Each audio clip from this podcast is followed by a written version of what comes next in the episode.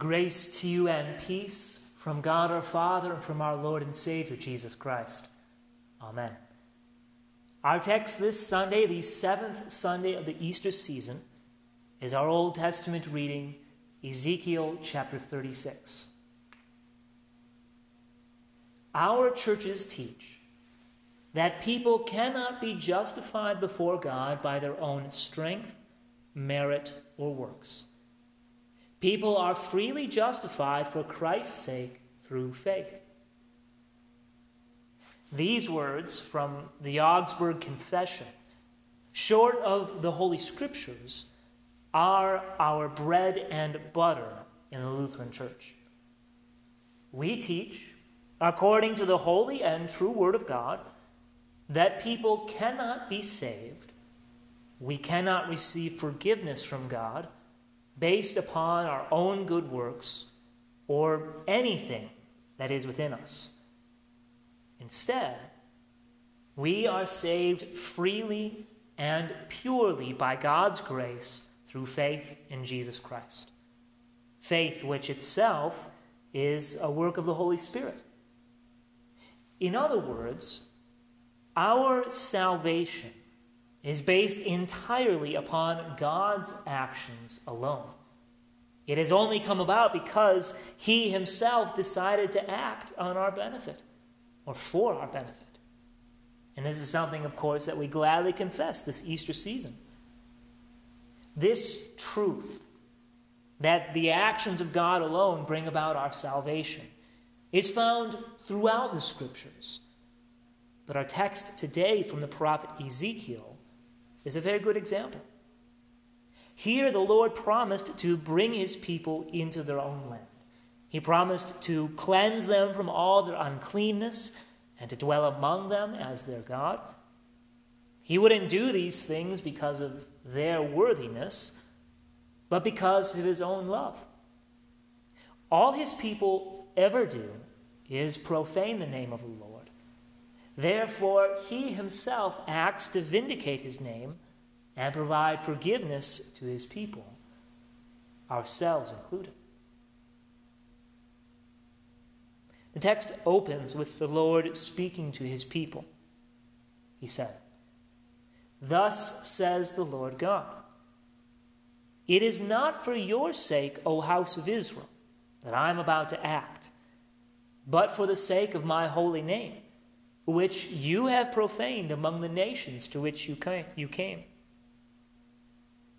The context of our Lord's words is that he is speaking of the exile of the children of Israel, both about what it brought it about and what will bring it to an end. By now, the destruction of Jerusalem should be a topic that we're, we're aware of both the destruction by the Romans in the New Testament era and then the destruction by the Babylonians in the Old Testament. The reason for both was the same the unfaithfulness of God's own people. For generations, they lived in violence among themselves, idolatry and adultery, and so on. Every evil thing that God's people saw in the world, they adopted and embraced. And the result was that God's name was profaned. And the Catechism teaches us what it means to profane the name of God. The Small Catechism says God's name is kept holy when the Word of God is taught in its truth and purity, and we, as the children of God, also lead holy lives according to it. But anyone who teaches or lives contrary to God's word profanes the name of God, makes his name unholy. And such was the behavior of the children of Israel. They continually profaned the name of God by their unfaithful living. And so they received the discipline of their Lord in exile. But even in exile, their sinful behavior continued.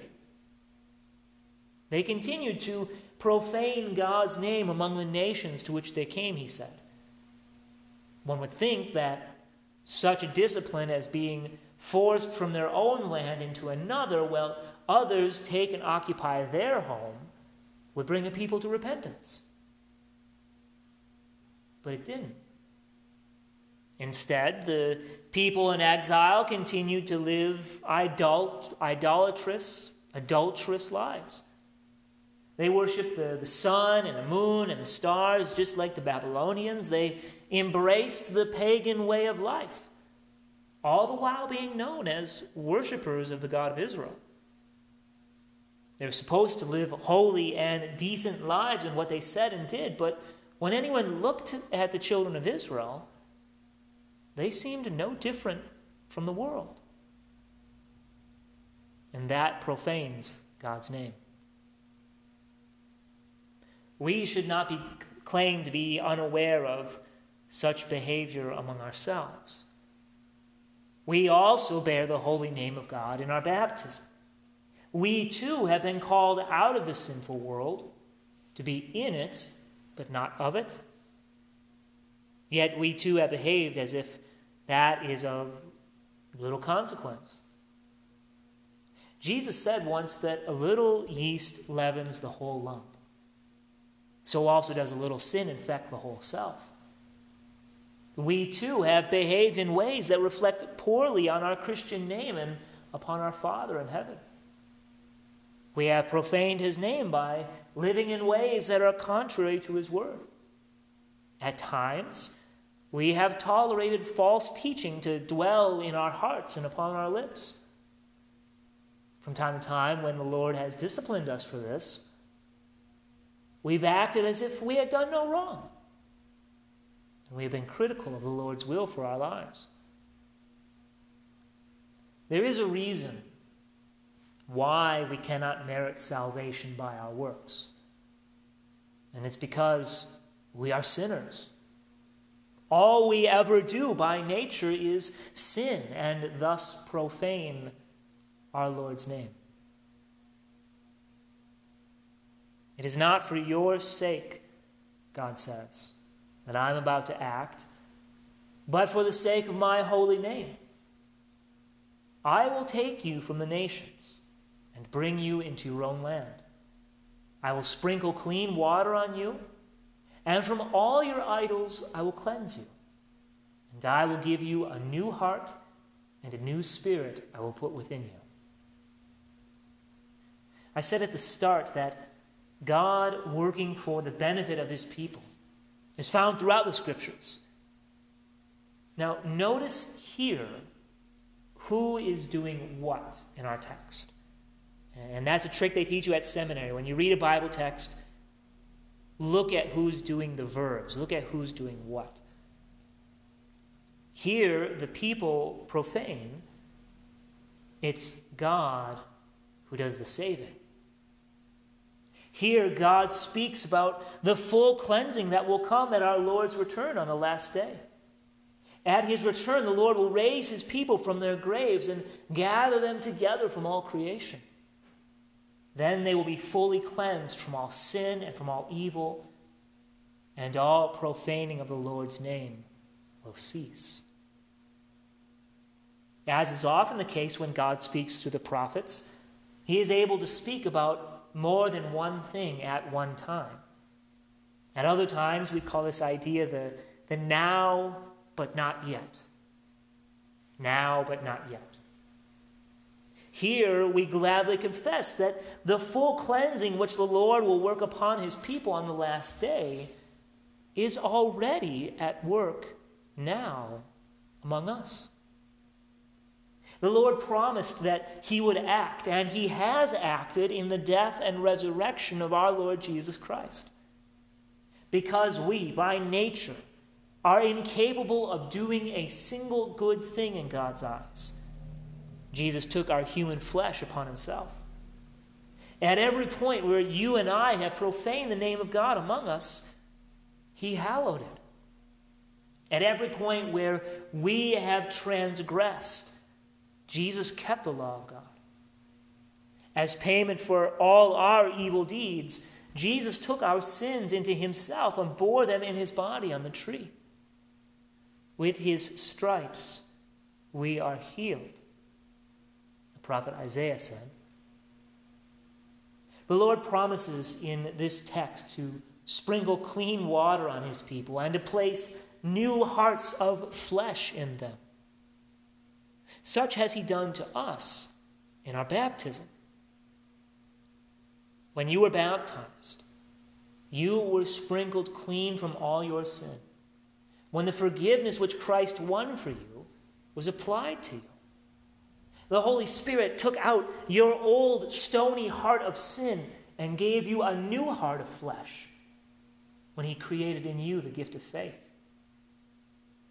When you fall into sin and find yourself profaning the name of God, let it be confessed, and so return to the waters of your baptism anew.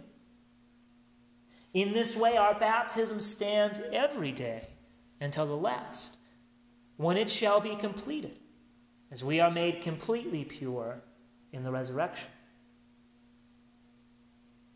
The Latin title for this Sunday is Exaudi. It comes from the introit, and it means hear. The Lord hears our cries for forgiveness and salvation.